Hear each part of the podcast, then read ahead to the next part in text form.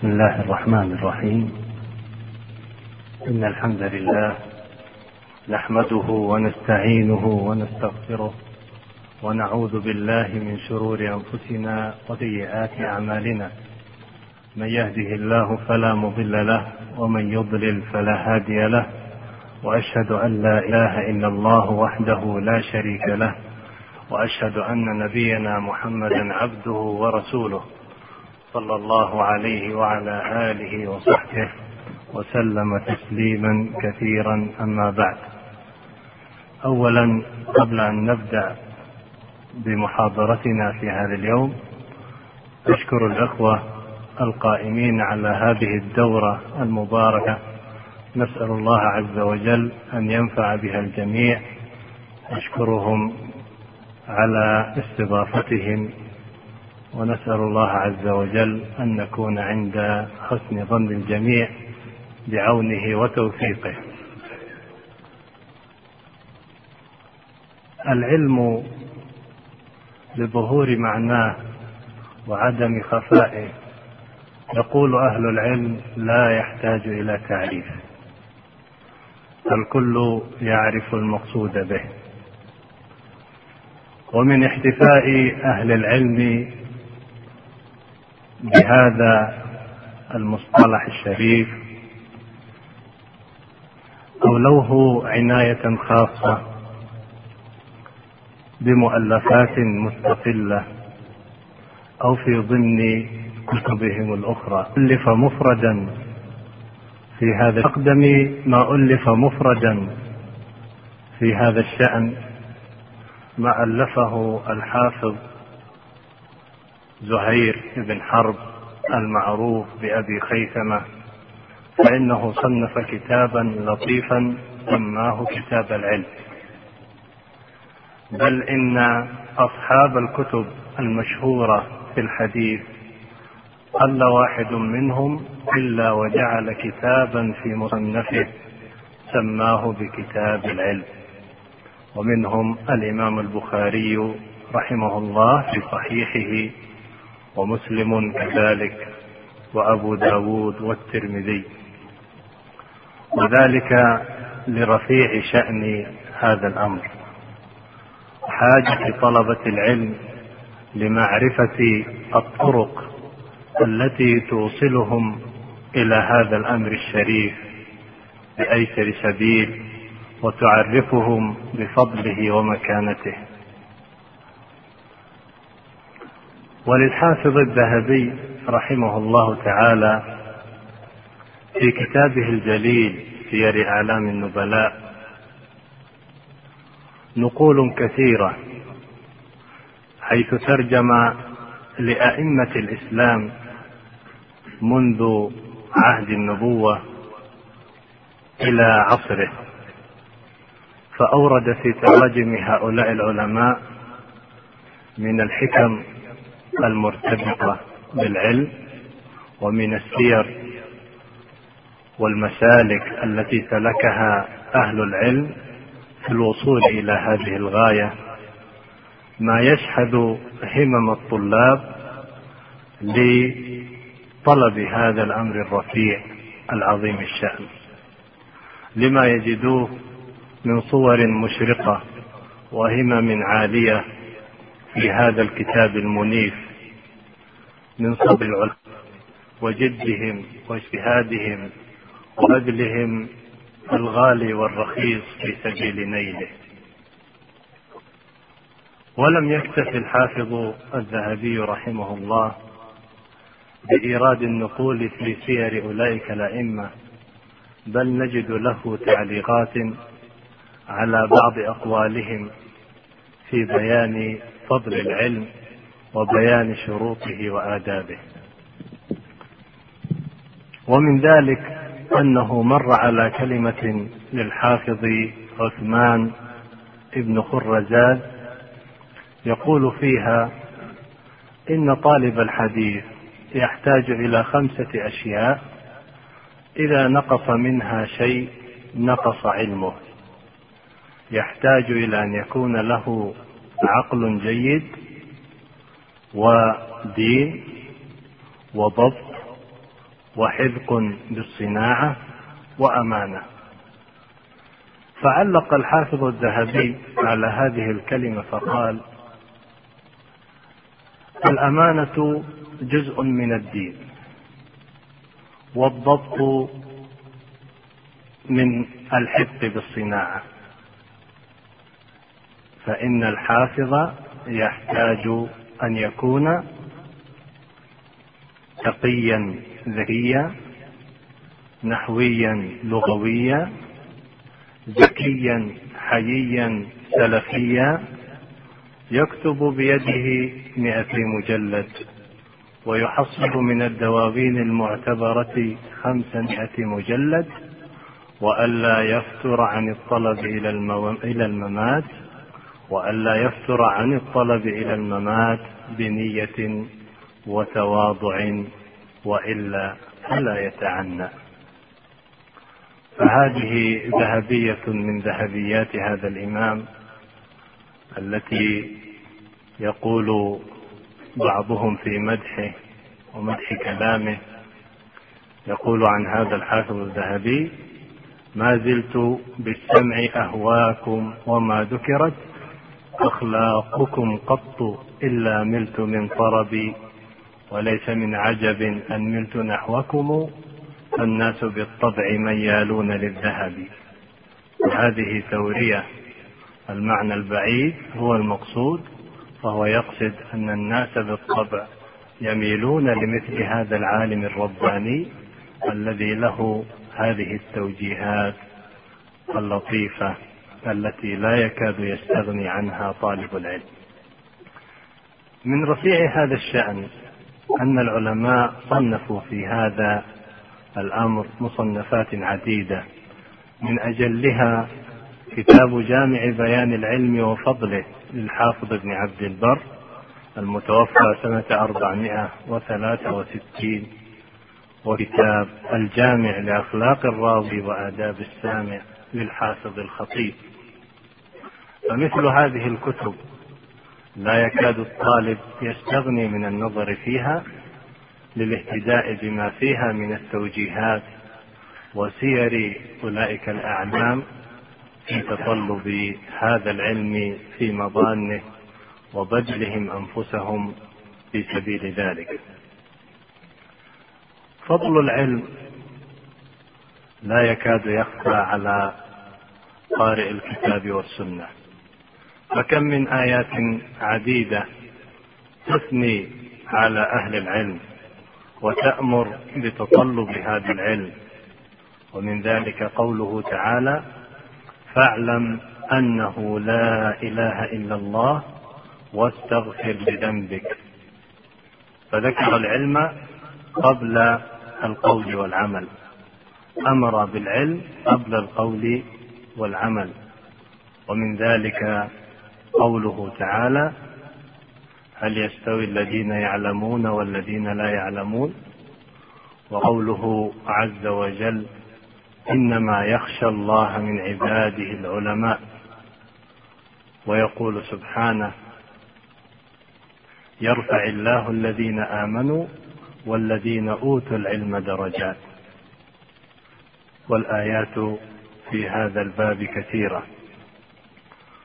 وأما الأحاديث النبوية الشريفة وهي أيضا عديدة فمنها حديث أبي هريرة المتفق عليه في الصحيحين يقول رسول الله صلى الله عليه وسلم ما من الأنبياء إلا أوتي ما آمن البشر له وإنما أوتيت وحيا وإنما كان الذي أوتيته وحيا أوحاه الله عز وجل الي فما أوحي إلى النبي صلى الله عليه وسلم أو معجزة النبي عليه الصلاة والسلام كانت هي الوحي القرآن الكريم وما فيه من العلم والهدى. ولذلك ورد في الحديث الآخر حديث أبي الدرداء إن العلماء إن الأنبياء لم يورثوا دينارا ولا درهما وإنما ورثوا العلم فمن أخذه أخذ بحظ وافر. فهذا الوحي وما اشتمل عليه من الهدى هذا هو ميراث الأنبياء. فطالب العلم الذي يتصلبه في مظانه ويقوم به ويعمل به ويدعو إليه فهذا قد حاز حظا وافرا حيث حاز هذا الشرف الذي هو ميراث الأنبياء عليهم الصلاة والسلام. وفي حديث أبي موسى رضي الله عنه يقول قال قال رسول الله صلى الله عليه وسلم مثل ما بعثني الله به من الهدى والعلم كمثل الغيث الكثير أصاب أرضا. فكان منها نقية. أنبتت الكلأ والعشب الكثير. وكان منها أجادب. أمسكت الماء فانتفع الناس به فشرب فشربوا وسقوا. وكان منها قيعان. لا تمسك ماء ولا تنبت كلاء ذلك مثل من فقه في دين الله عز وجل ونفعه الله بما جئت به من الهدى والنور ومثل من لم يرفع بذلك رأسا ولم ينتفع بهدى الله عز وجل.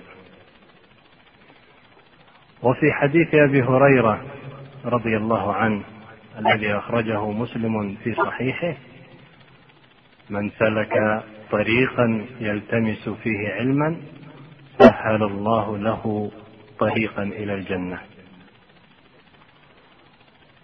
وعن معاوية رضي الله عنه قال قال رسول الله صلى الله عليه وسلم من يرد الله به خيرا يفقهه في الدين.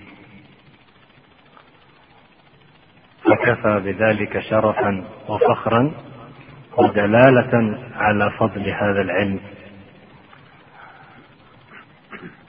وهناك آثار عن السلف وعن أهل وعن أهل العلم تنبئ عن ذلك.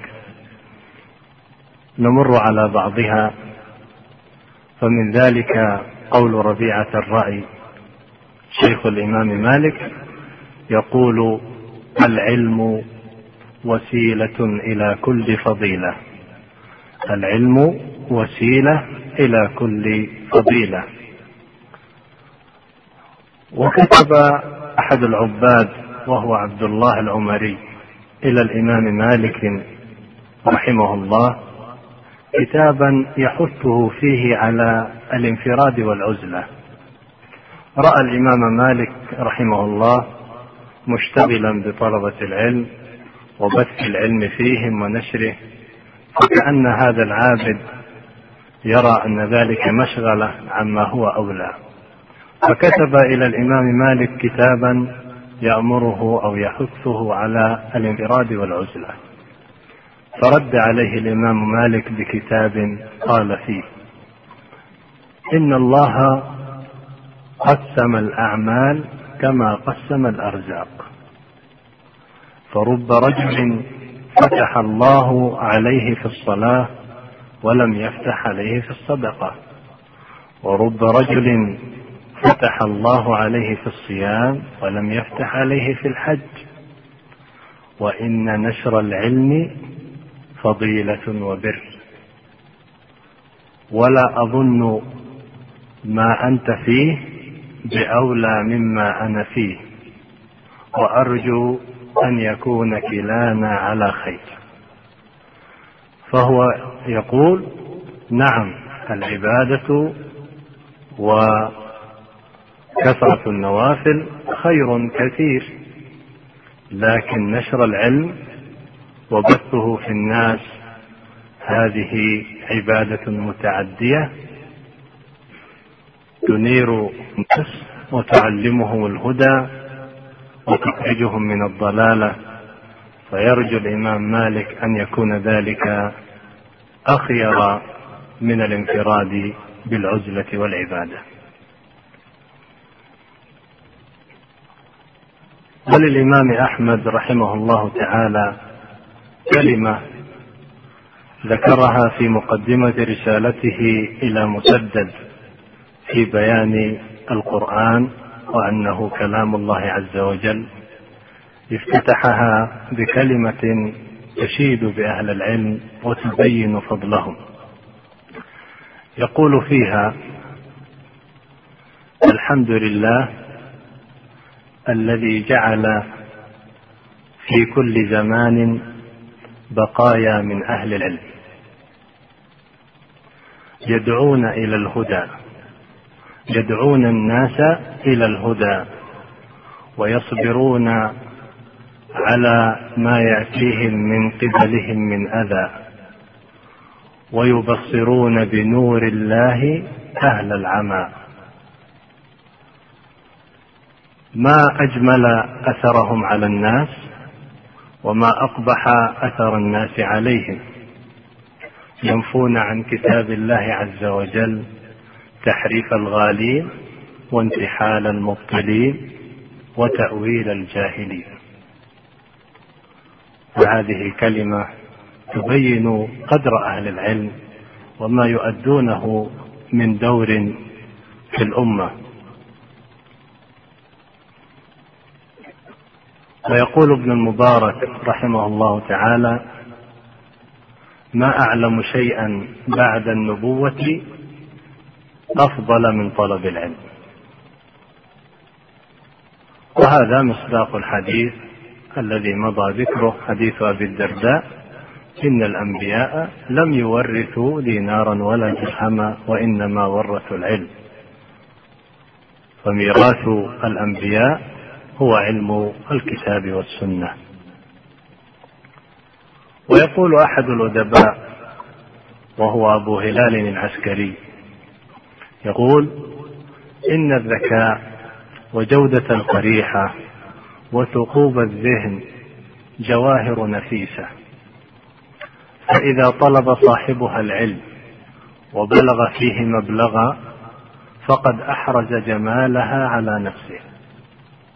وإذا ترك الطلب حتى كل ذهنه وعميت فطنته وتبلدت قريحته مع إدبار عمره كان كمن عمد إلى ما عنده من الجواهر والدر من الجوهر والدر فربه وأبطل الجمال والنفع به. يعني أن هذا الذكاء والحفظ وحسن المعرفة والتيقظ هذه جواهر آتاها الله عز وجل الإنسان. فإذا طلب العلم وأحرز فيه شيئا معتبرا فإنه يحفظ جمال تلك الجوهرة على نفسه. وأما إذا ترك الطلب حتى لا يمكنه ذلك فإنه يبطل النفع بتلك الجوهرة فكأنه قام وضرب بها الجدار وحطمها وأبطل النفع بها. إذا تبين لنا فضل العلم وأن كتاب الله عز وجل حث على طلبه وأثنى على أهله وصح عن النبي صلى الله عليه وسلم أحاديث كثيرة في الثناء على أهل العلم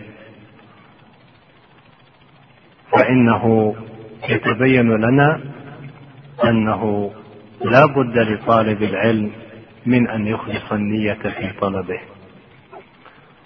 لأن كل أمر شرعي كل عبادة لا تصح من الإنسان لا تصح من المسلم إلا بشرطين.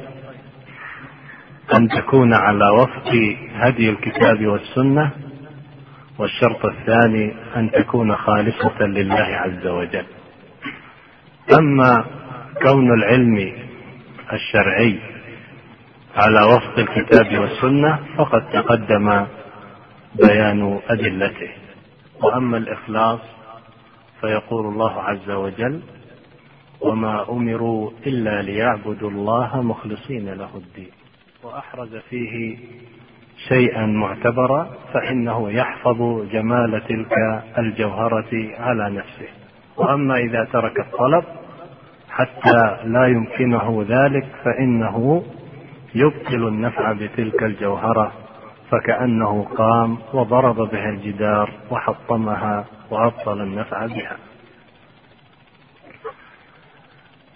إذا تبين لنا فضل العلم وأن كتاب الله عز وجل حث على طلبه وأثنى على أهله وصح عن النبي صلى الله عليه وسلم أحاديث كثيرة في الثناء على أهل العلم. فإنه يتبين لنا أنه لا بد لطالب العلم من أن يخلص النية في طلبه. لأن كل أمر شرعي كل عبادة لا تصح من الإنسان لا تصح من المسلم إلا بشرطين. أن تكون على وفق هدي الكتاب والسنة والشرط الثاني أن تكون خالصة لله عز وجل. أما كون العلم الشرعي على وفق الكتاب والسنة فقد تقدم بيان أدلته. وأما الإخلاص فيقول الله عز وجل وما أمروا إلا ليعبدوا الله مخلصين له الدين. فكل عبادة لا يقبلها الله عز وجل إلا بالإخلاص بأن تكون ابتغاء وجهه ومرضاته. ولذلك جاء في الحديث القدسي من عمل عملا أشرك فيه معي غيري تركته وشركه.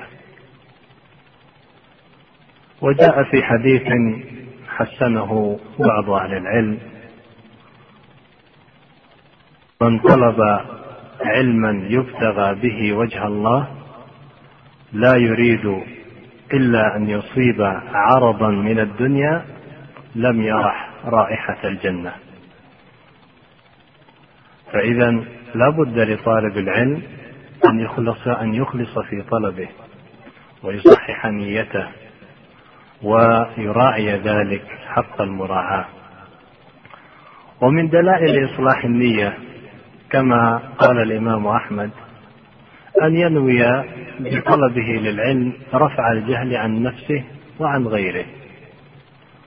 فإذا طلب العلم ليرفع الجهل عن نفسه ليعرف كيف يصلح كيف يحقق التوحيد وكيف يصلي وكيف يزكي إن كان له مال وكيف يصوم وكيف يحج فإن في ذلك دليلا على صلاح نيته. وكذلك إذا طلب العلم بعد رفع الجهل عن نفسه يرفع الجهل عن غيره بمعنى يدعو ويعلم الناس ما تعلم فهذا أيضا فيه دلالة على صلاح النية. ومن النيات الطيبة أن يقصد بطلبه لهذا العلم الشرعي حفظ الشريعة فإنه بالعلماء وبطلبة العلم يحفظ الدين كما في الحديث حديث عبد الله بن عمرو بن العاص رضي الله عنهما المتفق المتفق عليه. يقول قال قال رسول الله صلى الله يقول قال رسول الله صلى الله عليه وسلم إن الله لا ينتزع العلم انتزاعا من صدور العباد ولكن يقبض العلم بقبض العلماء حتى إذا لم يبق عالما واحدا اتخذ الناس رؤوسا جهالا فسئلوا فأفتوا بغير علم فضلوا وأضلوا. فإذا نوى أن يحفظ الشريعة ويحفظ هذا الدين من كيد الكائدين وانتحال المبطلين وتحريف الجاهلين فهذه نية طيبة يؤجر عليها وفيها دلالة على صلاح نيته. لكن هنا تنبيه. نبه عليه أهل العلم وهو أيضا لا يوسوس البعض. فيقول أنا أترك الطلب لأني أخشى ألا تصلح نيتي. فكفى بتركه للعلم فسادا. بل يطلب ويطلب ويجاهد نفسه في إصلاح نيته حتى تستقيم له. فكما قال معمر طلبنا هذا العلم لله فأبى أن يكون إلا لله. علق الحافظ الذهبي على هذه الكلمة في السير فقال معناه أنهم طلبوا هذا العلم بغير نية بغير نية صالحة. طلبوه إما رغبة وإما لنيل الوظائف فدلهم العلم على إصلاح النية. لأن طالب العلم مما يتعلمه أن الله عز وجل لا يقبل منه العمل الصالح إلا إذا كان صالح النية فإذا يدله العلم على إصلاح نيته وعلى كيفية محاسبته لنفسه.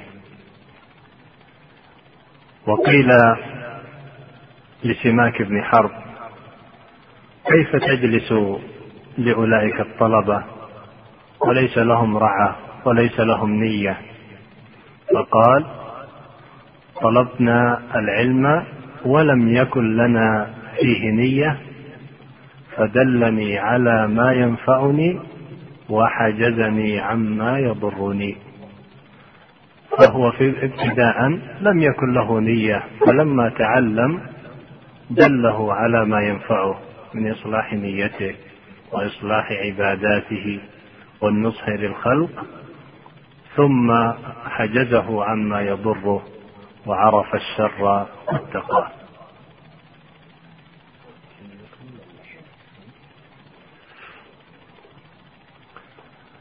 فعلى طالب العلم أن يراعي نيته ويصلحها وكما أشرت قبل قليل إذا نوى بهذه النية رفع الجهل عن نفسه وعن غيره وحفظ الشرع وإقامة العبادة كان ذلك ذلك إشارة إلى صلاح نيته.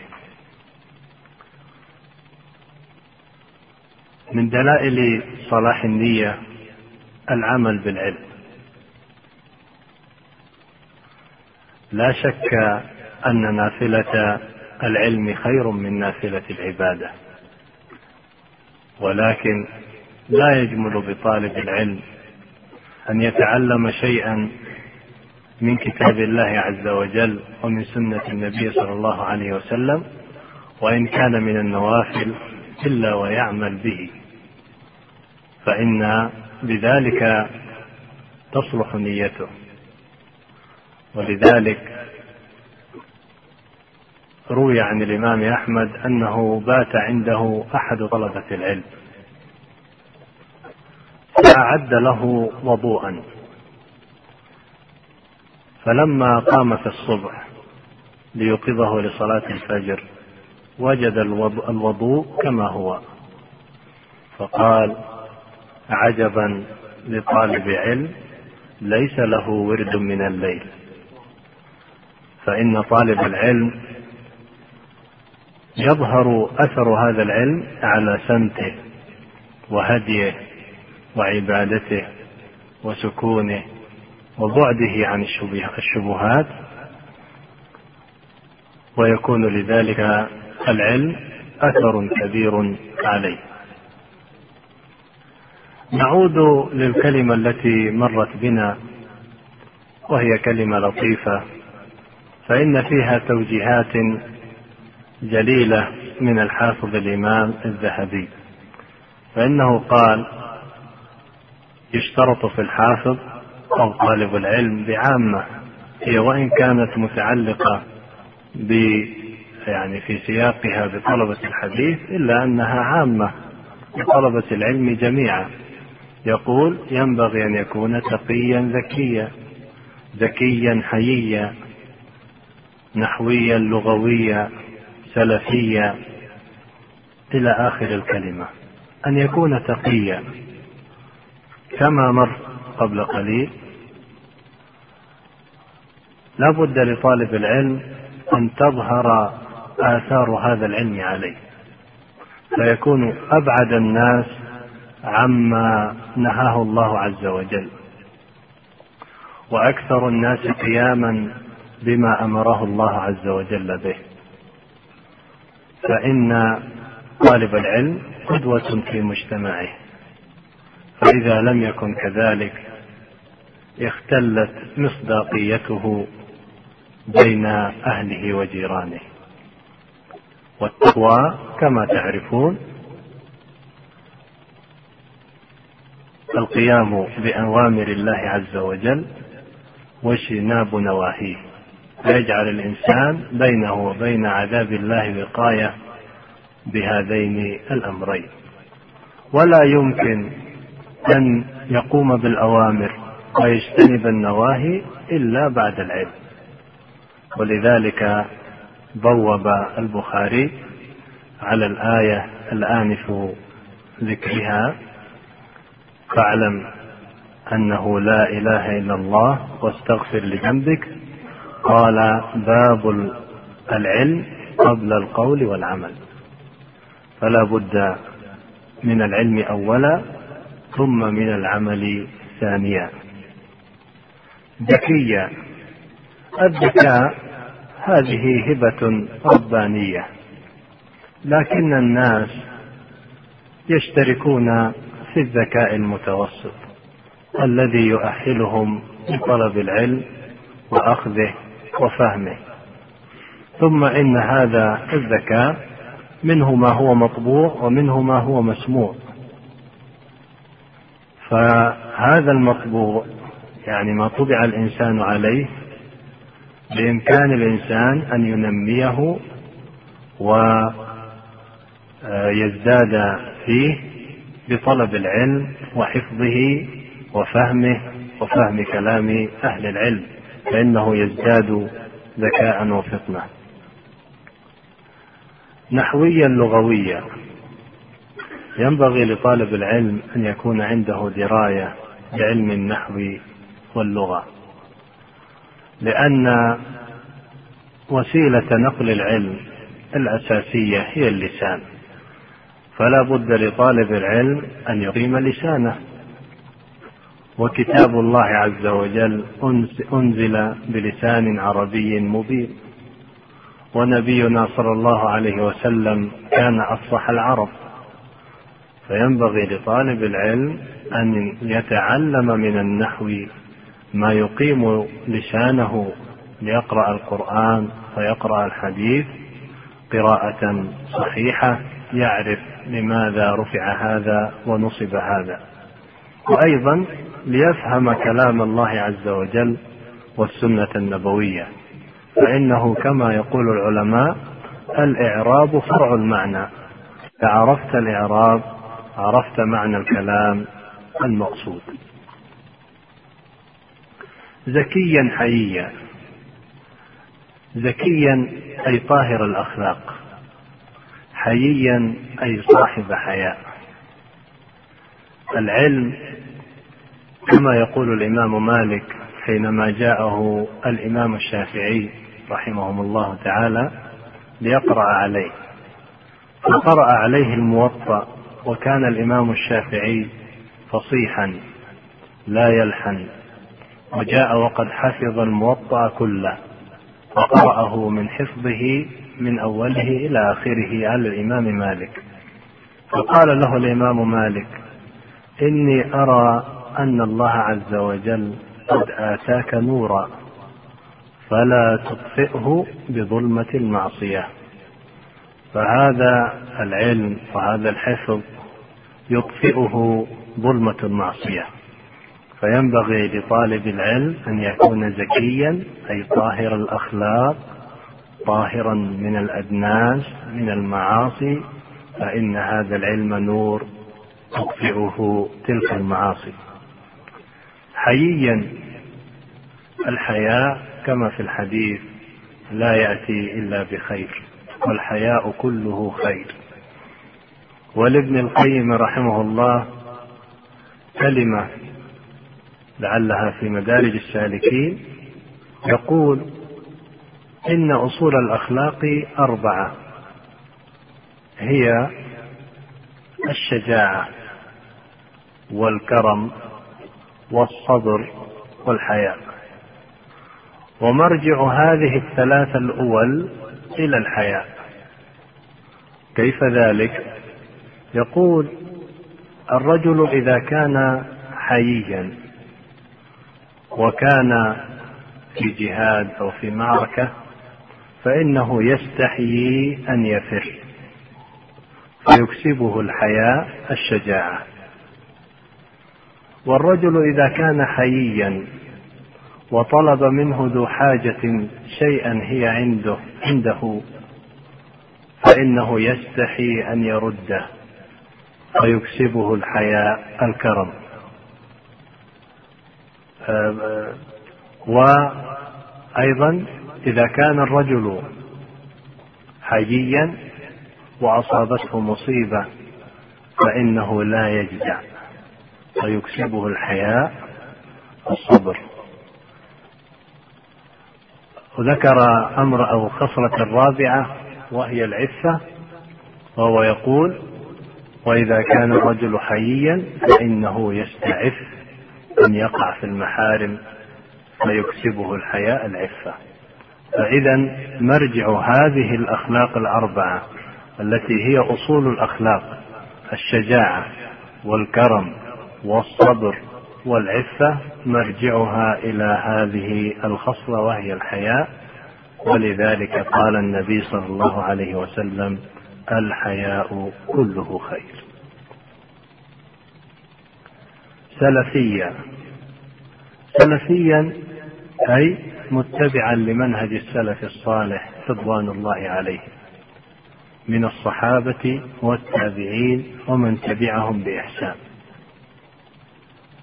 فإنه كما قال النبي صلى الله عليه وسلم في حديث العرباض بن سارية يقول عليكم بسنتي وسنة الخلفاء الراشدين المهديين من بعدي تمسكوا بها وعضوا عليها بالنواجذ.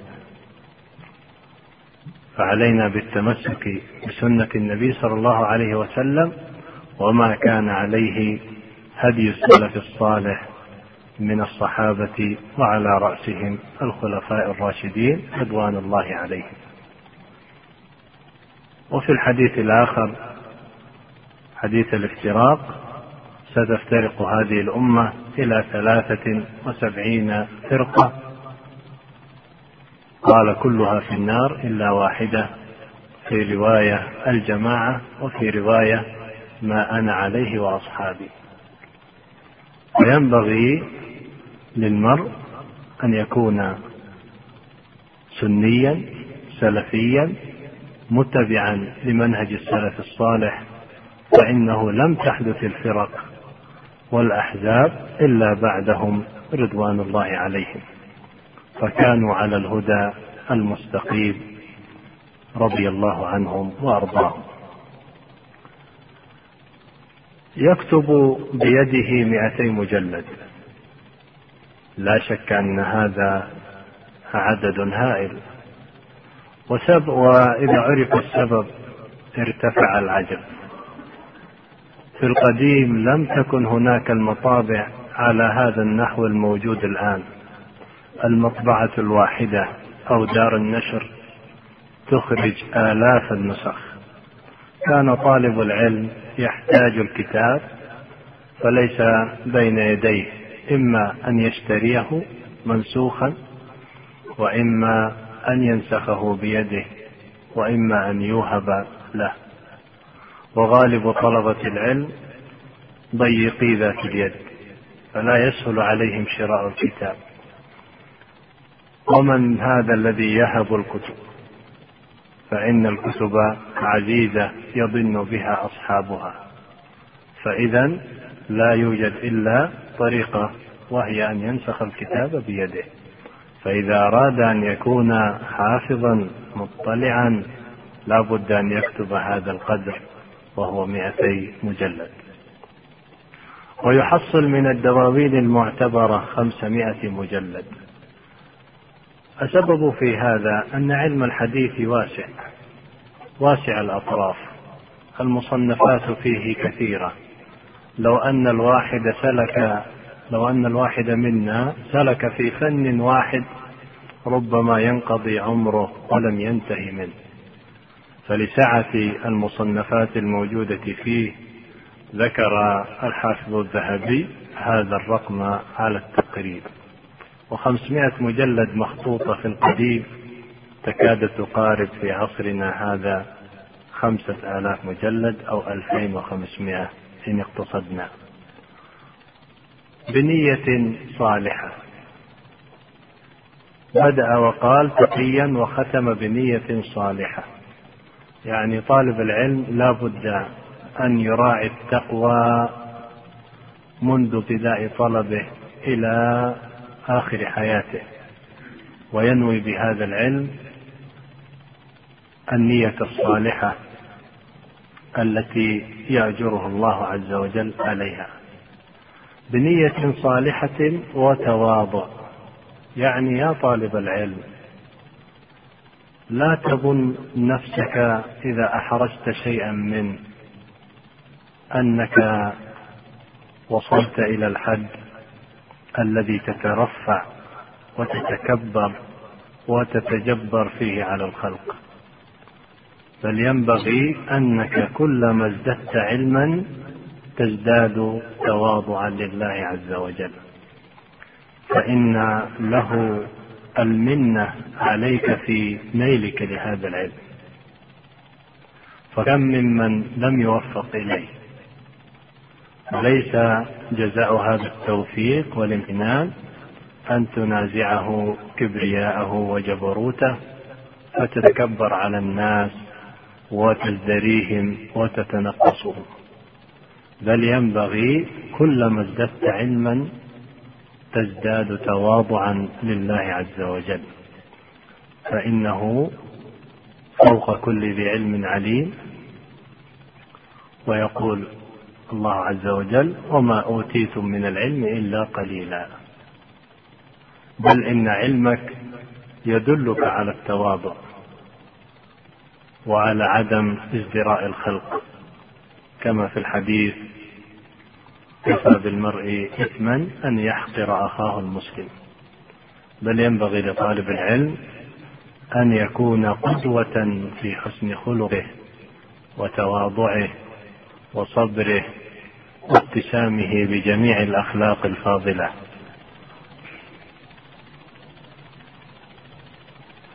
هذا يعني تعليق موجز على هذه الكلمة الجزلة من هذا الإمام الحافظ الذهبي رحمه الله تعالى ولعلي يعني أكتفي بهذا القدر وأسأل الله عز وجل أن يجعلنا وإياكم ممن يستمعون القول فيتبعون أحسنه وأن ينفعنا بما علمنا ويعلمنا ما ينفعنا. وصلى الله وسلم وبارك على نبينا محمد وعلى آله وصحبه.